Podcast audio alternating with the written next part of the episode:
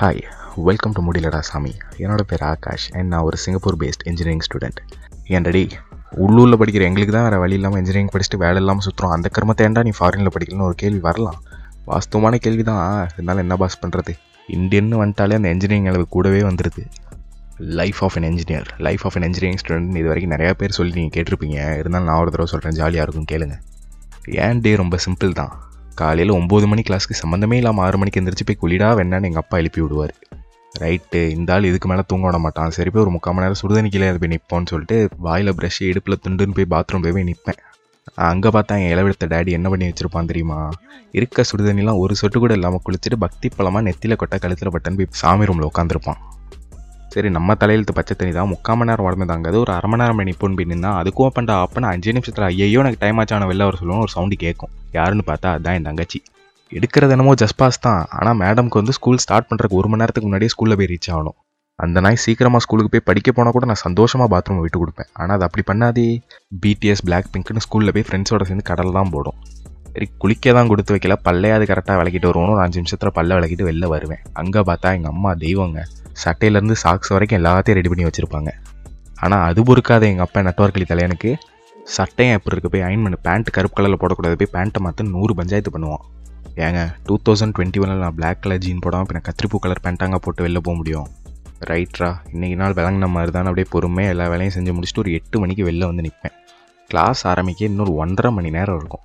நானும் அப்படி பஸ்ஸில் ஏறி டெய்லியும் கேட்குற அந்த இருபத்தஞ்சு சாங்கையும் திருப்பி திருப்பி கேட்டு ஒரு ஒம்போதே காலத்து கிளாஸ்க்குள்ளே போய் லேப்டாப் எடுத்து வெளில வச்சா அப்போ தான் என்ன மாதிரி ஒரு கேஸ் சம்மந்தமே இல்லாத சட்டை பேண்ட்டை போட்டு என் பக்கத்துலேயே வந்து உட்காருவான். அப்புறம் ஜி எத்தனை மணிக்கு எந்திரிச்சிங்க நான் அவனை கேட்க மூணே முக்கால் அவன் சொல்ல சரி ரைட்டு நம்மளை விட அவன் எவ்வளோ இருக்கான்னு மனசு கொஞ்சம் ஹாப்பியாக இருக்கும். ஆனால் அந்த ரெண்டு நிமிஷம் கிளிகிளிப்பையும் களைச்சி விட்ற மாதிரி ஒம்போதரை மணிக்கு இன்னொரு தவக்கில் அவன் கிளாஸ்க்குள்ளே வருவான். அவன் வேறு யாரும் இல்லை அவன் தான் ப்ரொஃபஸர் ஹலோ எவ்ரி ஒன் இன்றைக்கி நம்ம பார்க்க போகிறது இண்டக்டர்ஸ் அண்ட் கெப்பாசிட்டர்ஸ்னு ஏதோ மதன் கௌரிக்கு சைனீஸ் டப்பிங் பண்ண மாதிரியே வந்து பேசுவான். சி நான் ஒரு பயோகெமி ஸ்டூடெண்ட் ஸோ அவன் உட்காந்து இண்டக்டர் கெப்பாசிட்டர்னு பேசும்போது எனக்கு மண்டையை சுற்றி மூணு குருவி இல்லை முப்பது குருவி பறக்கும். ஆக மொத்தத்தில் எதுக்கு கிளாஸ் எடுக்கிறான்னு அவனுக்கும் தெரியாது. எதுக்கு அந்த கிளாஸ்க்குள்ளே உட்காந்துருக்கேன்னு எனக்கும் தெரியாது. அப்படியே போகும். சரிடா ஆகாஷ் எல்லாம் ஓகே ஆனால் பயாலஜி படிச்சுட்டு நீ ஏன்டா இன்ஜினியரிங் எடுத்து வச்சிருக்கேன்னு நீங்கள் கேட்கலாம். காரணம் வேறு யார்? நான் தான். அப்போ நீங்கள் தான் என் சொந்தக்காரனோட என்ட்ரி நீங்கள் பார்க்கணும். இங்கே பாருங்களேன் நீங்கள் எவ்வளோ பெரிய பருப்பாக வேணா இருக்கலாம். ஆனால் நீங்கள் இந்தியன்னு வரப்போ நீங்கள் படிக்கிறது என்னன்னு உன் சொந்தக்கார தான் முடிவு பண்ணுவான். அவன் வந்து சொல்லுவான் உங்கள் அப்பா ஏதோ ஜக்கமாவே சொன்ன மாதிரி இருந்தாப்பா தம்பி இதுதான் உனக்கான கோர்ஸ்னு கொண்டு போய் சேர்த்து விடுவார். அதே கொடுமை தான் எனக்கும் நடந்துச்சு. ஆனால் என்ன? திங்கிங் அபவுட் இட் அப்போவே இன்ஜினியரிங் முடிவாயிருச்சு. கொஞ்சம் சண்டை போட்டு கம்ப்யூட்டர் சயின்ஸ்லேயே சேர்ந்துருக்கலாம். ஏன்னா இன்ஜினியரிங் டிபார்ட்மெண்ட்டில் பத்து பொண்ணில் எட்டு பொண்ணு அங்கே தான் இருக்கும். அது சரி பொண்ணு கம்மியாக இருக்குன்னு பேசினா அப்புறம் மொத்த மெக்கானிக்கல் டிபார்ட்மெண்ட்டும் சேர்ந்து வந்து அடிக்கும். எதுக்கு வம்பு? அவனுங்க அதுக்கு மேலே காஞ்சிருக்கானுங்க. எனிவேஸ் பேக் டு திஸ் கிளாஸில் லெக்சரை சொல்லி கொடுத்து ஒன்றுமே தெரிலையே எப்படிடா அசைன்மெண்ட் எழுத போகிறோம்னு யோசிச்சுக்கிட்டே இருக்கப்போ தான் யூடியூப்பில் இருக்கவனுங்க நாங்கள் இருக்கோம் அப்படின்னு வருவானுங்க. சரி இதை விட்டால் வேறு வழியில் குதிடா கைப்புள்ளன்னு அந்த வீடியோ போய் தொடுவேனா? அவன் என்னன்னா லெக்சரர் மாஞ்சி மாஞ்சி நாலு மணி நேரம் சொல்லி கொடுத்தா நாலே நிமிஷத்தில் அவ்வளோதான்ப்பா தம்பின்னு சொல்லி கொடுத்துட்டு அசால்ட்டாக போவான். இந்த ஐடியா கூட நல்லா இருக்கே அப்படின்னு யூடியூப்பில் கற்றுக்கிட்டதை வச்சு அசைன்மெண்ட் எழுதி போய் சப்மிட் பண்ணுவேன். ஆனால் அந்த லெக்சரர் என்ன பண்ணுவான் தெரியுமா? தம்பி நீ அசைன்மெண்ட்டை நான் சொன்ன விதத்தில் செய்யலை. அதனால் நீ ஃபெயில் தான் ஆவ அப்படின்னு சொல்லிட்டு டெய்லி கிரேடில் குத்து மதிப்பாக ஒரு எஃபை போட்டு அமுச்சு விடுவான்.